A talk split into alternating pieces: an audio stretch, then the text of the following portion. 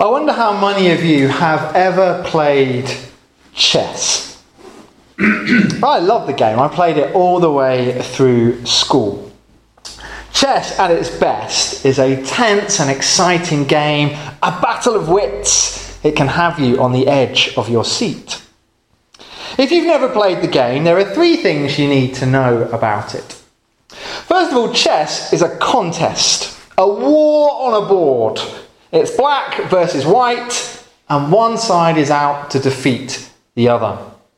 Chess is a battle. Second, chess is all about strategy. There is only one way to win, and that is by outthinking your opponent. Good chess players are thinking five or six moves ahead and can accurately predict what their opponents are going to do. Chess is all about making the right move at the right time. Finally, the game of chess is focused on the king. The king is the most important piece. It's the king that you're out to capture. At the end of the game, only one king is left standing. So, chess is a contest decided by strategic moves that ends with one victorious king. Now, why do I tell you that? It's because I want us to try and read John 7 like a chess match. What we have here is a great contest, a battle going on between good and evil. What we have here are strategic moves being played by both sides. The chief priests are trying to trap Jesus and catch him out. Jesus is trying to teach the people who he is without saying too much, for if he does, he knows that he'll end up dead prematurely. But what is clear is that by the end of this contest, only one king is going to be left standing. So we as readers need to make sure that we have placed ourselves on the right side. This is tense and gripping stuff John 7 should have us on the edge of our seats and get us thinking as deeply as we can. What I'm going to do for the next few moments is to try and focus on the moves that Jesus makes. I want us to really understand what he says about himself so that we're fully aware of what type of king he is. And at the end of this, we'll return to the chess metaphor and make sure that we've backed the winner with our lives. The first move that Jesus makes demonstrates that he is a servant. He is the servant king. I've described John 7 like a great contest, but it is not a popularity contest. Jesus is not interested in winning empty plaudits or the adulation of the crowds. Neither is he interested in offering mere entertainment Far bigger things are at stake here.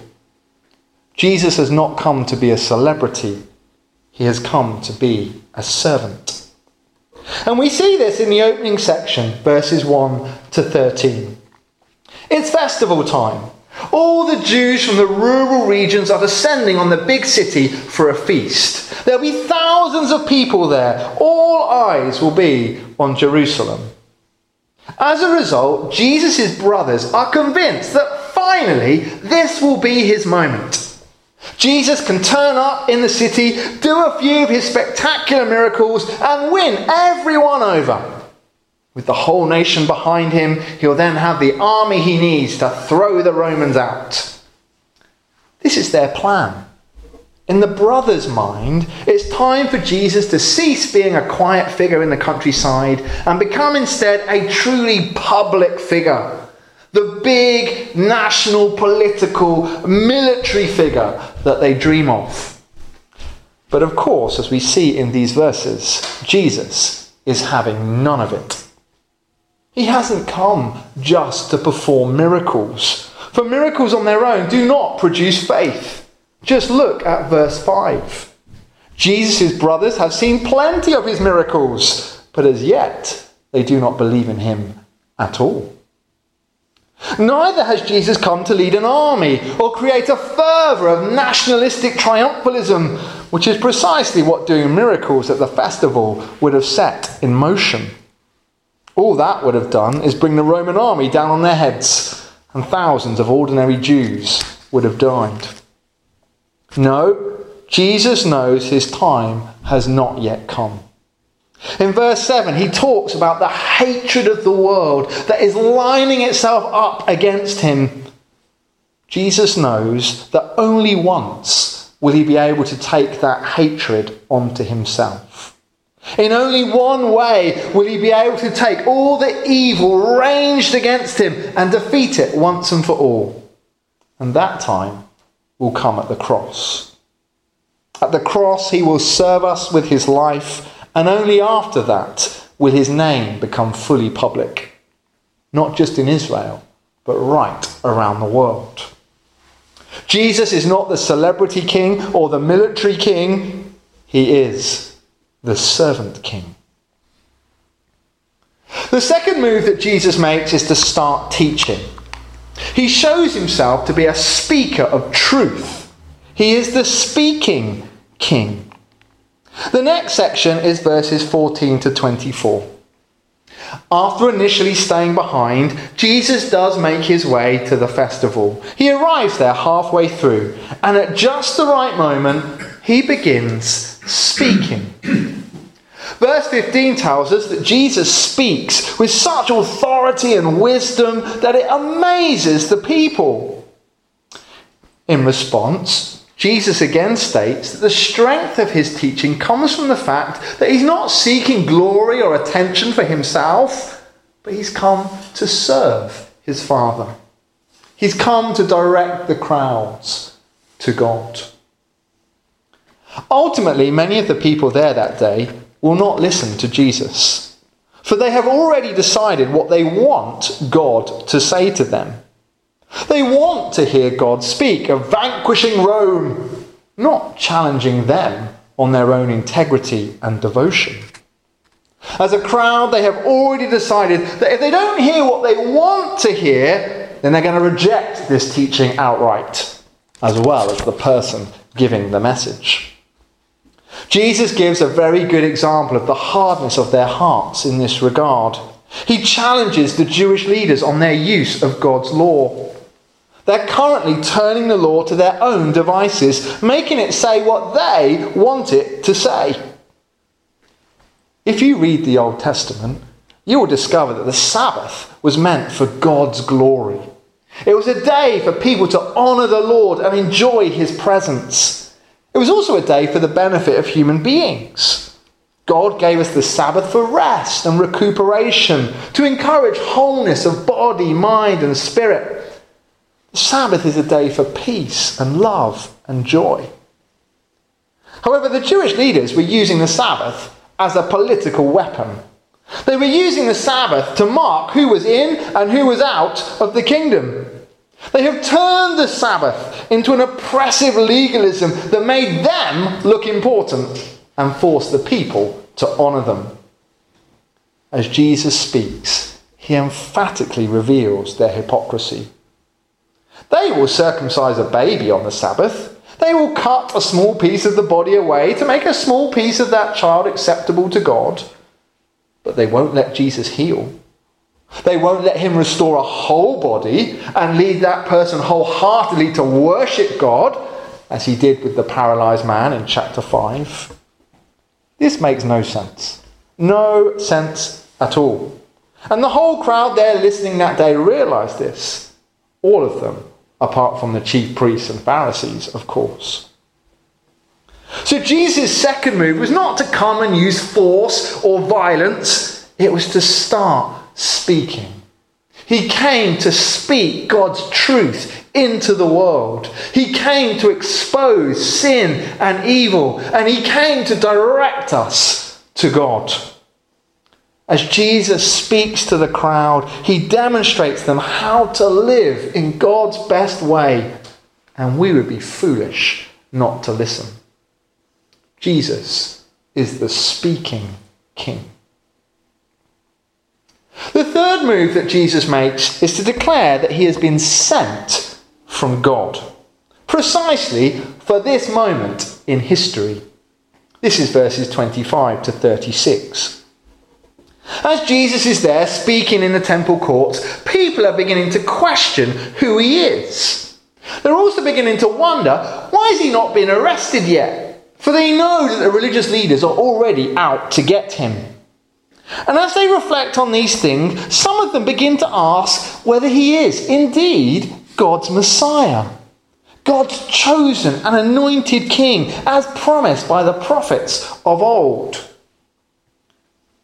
In this moment, Jesus doesn't call himself the Messiah outright, for he knows that would be far too inflammatory.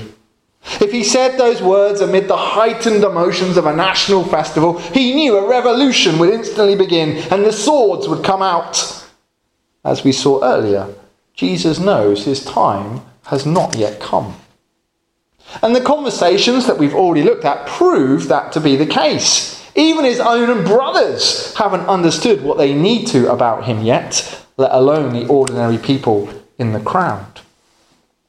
So instead of calling himself the Messiah, Jesus starts to speak about himself as being sent.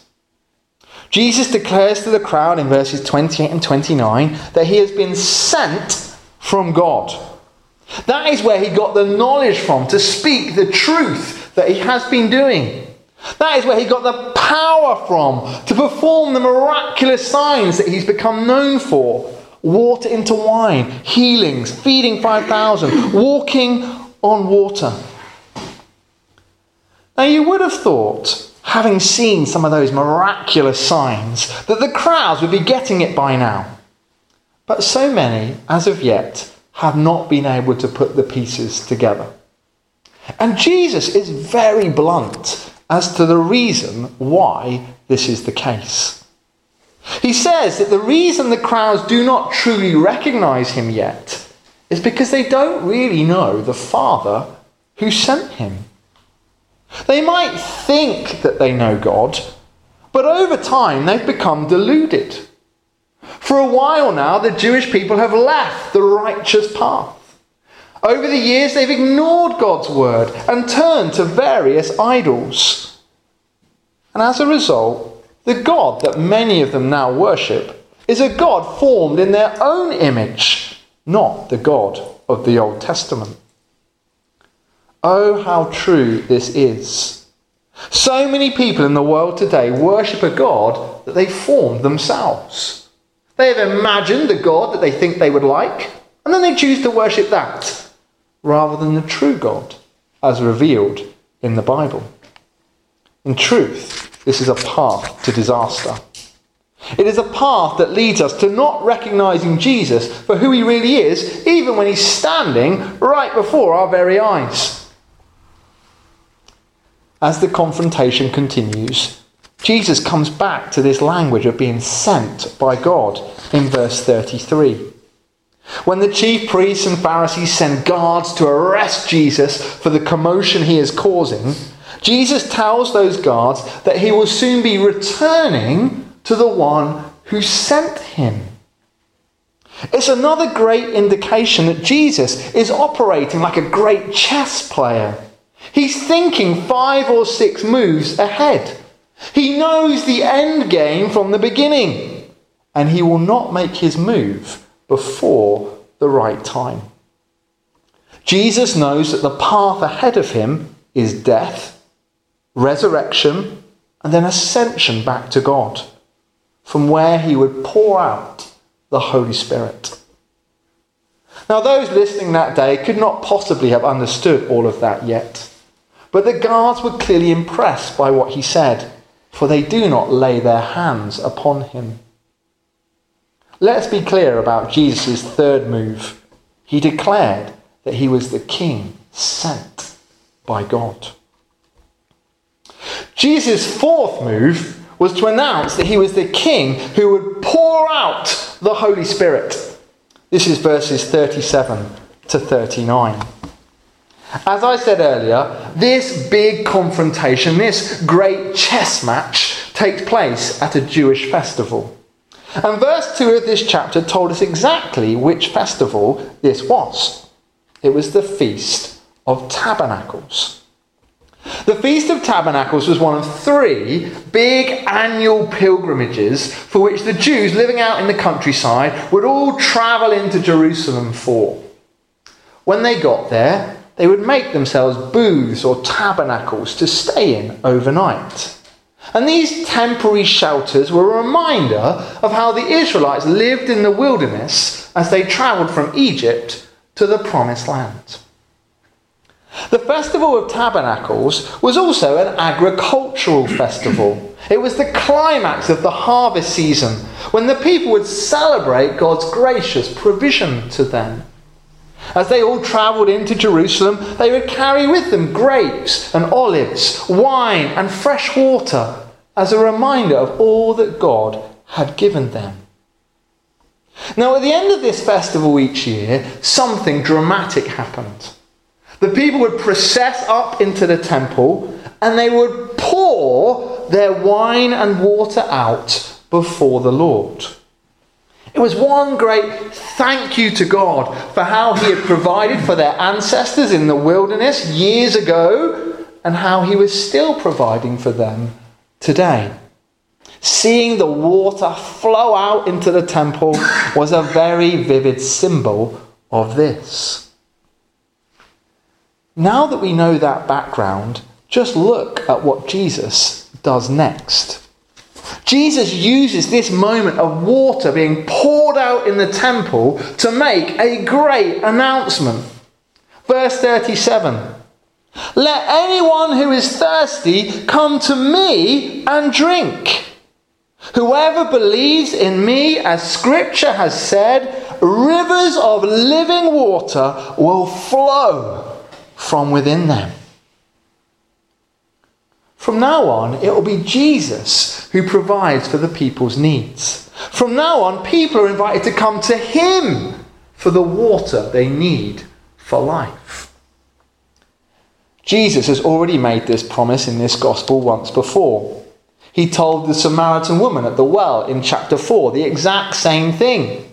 But now he is saying it in the temple courts before the whole crowd. Only Jesus can sustain their lives. John tells us that the living water he was talking about was the Holy Spirit. The Holy Spirit had not arrived yet, but the Holy Spirit would be poured out after Jesus had been glorified. This is one of the truly great promises of Scripture. Our whole world is parched and thirsty, and the Holy Spirit is what the world needs. Every human being needs the refreshing, restoring, life giving Spirit welling up inside of them. The promise of the Spirit is the promise of God's personal presence within our lives, every moment of every day. From within us, God meets all of our needs and guides us to glory. Again and again in John's Gospel, Jesus is portrayed as the great king who gives the Holy Spirit. And that is because for the Holy Spirit to enter our lives, our hearts need to be prepared first. Our hearts require the forgiveness and the purification of the cross before God can come and take up residence within them. Again, the crowds there that day would not have understood all this yet, but these are the next moves to come in the great chess match that God is going to win against sin and evil. Jesus is the spirit giving king. Now, of course, on hearing these great words of Jesus in the temple, more and more people are starting to question is Jesus really the Messiah? And consequently, we now see them starting to turn to Scripture and analysing whether Jesus meets all that they were taught to expect. In verses 40 to 44, we get this really interesting little scene. The crowd knew that the Messiah should come from Bethlehem. The prophet Micah had told them that. The crowd also knew that the Messiah should come from the line of David. Samuel had taught them that. So they begin to question are these things true of Jesus? Of course, we know that they're perfectly true of Jesus. He was born in Bethlehem in the line of David. But these Jews in Jerusalem, who are only meeting Jesus for the first time, they don't know that yet. To them, all they know is that he's travelled from Galilee for the big festival. I want us to make sure as we read this chapter that we know that everything we have seen and heard Jesus say is perfectly backed up by the Old Testament scriptures. We've seen Jesus to be the servant king. That was foretold by Isaiah. We have seen Jesus to be the speaking king who teaches God's truth. That was foretold by Moses as he wrote about the great prophet who would come in Deuteronomy. We've seen Jesus as the king sent by God, the Messiah. That was foretold by the likes of Jeremiah and Zechariah. We've seen Jesus as the spirit giving king. That was seen perfectly by Ezekiel. Jesus really is the king that all of Scripture points towards, the fulfillment of hundreds of years of history. As the members of the crowd there that day began to slowly realize that, they would come to faith. May that be true for us as well. As we see Jesus fulfill all the great Old Testament promises, may it give us greater confidence in our faith. It's now time for us to bring our thoughts to a close. And as promised earlier, I want us to return to the illustration of a chess match.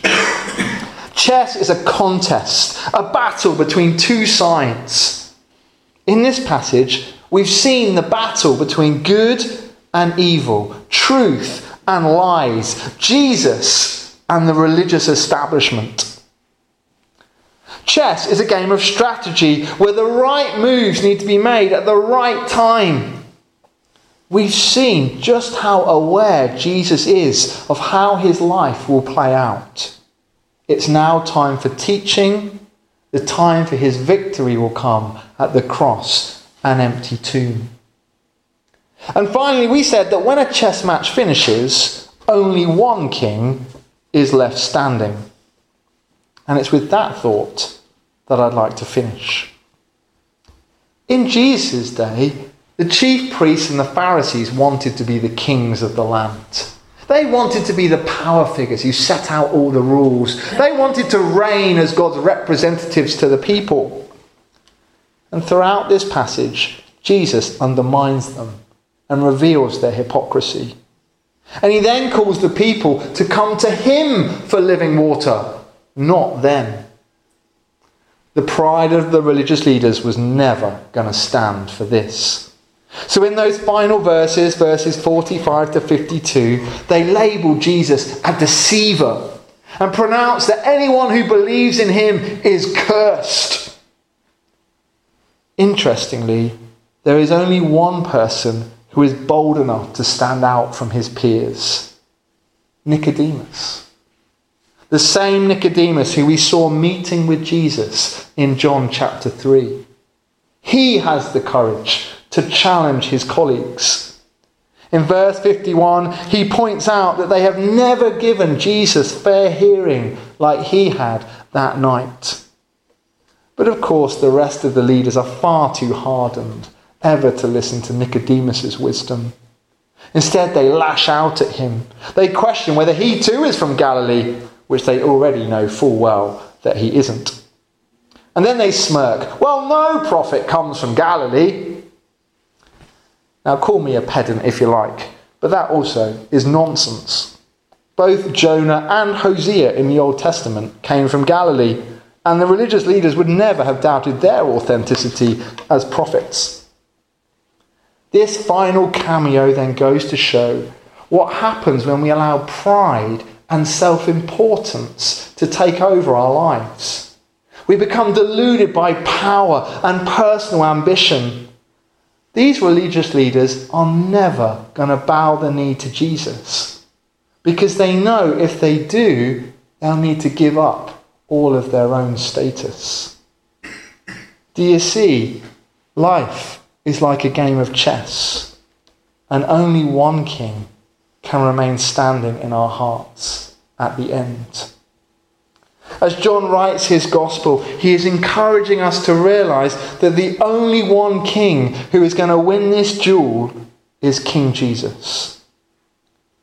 And if we have put anything else in his place in our hearts, it has to go before God knocks it over himself. So let's finish with some personal questions. Having read John 7, will we allow Jesus to be king of our hearts? Will we try to act like him, serving others and speaking the truth? Will we allow ourselves to be sent out in the power of the Holy Spirit, just like he was, to make his name known in the world? And will we seek to read more about King Jesus and follow Scripture all our days? If so, we can rest assured that we are on the winning side as God finishes his chess match against evil and sin. And for that, we will say, Hallelujah.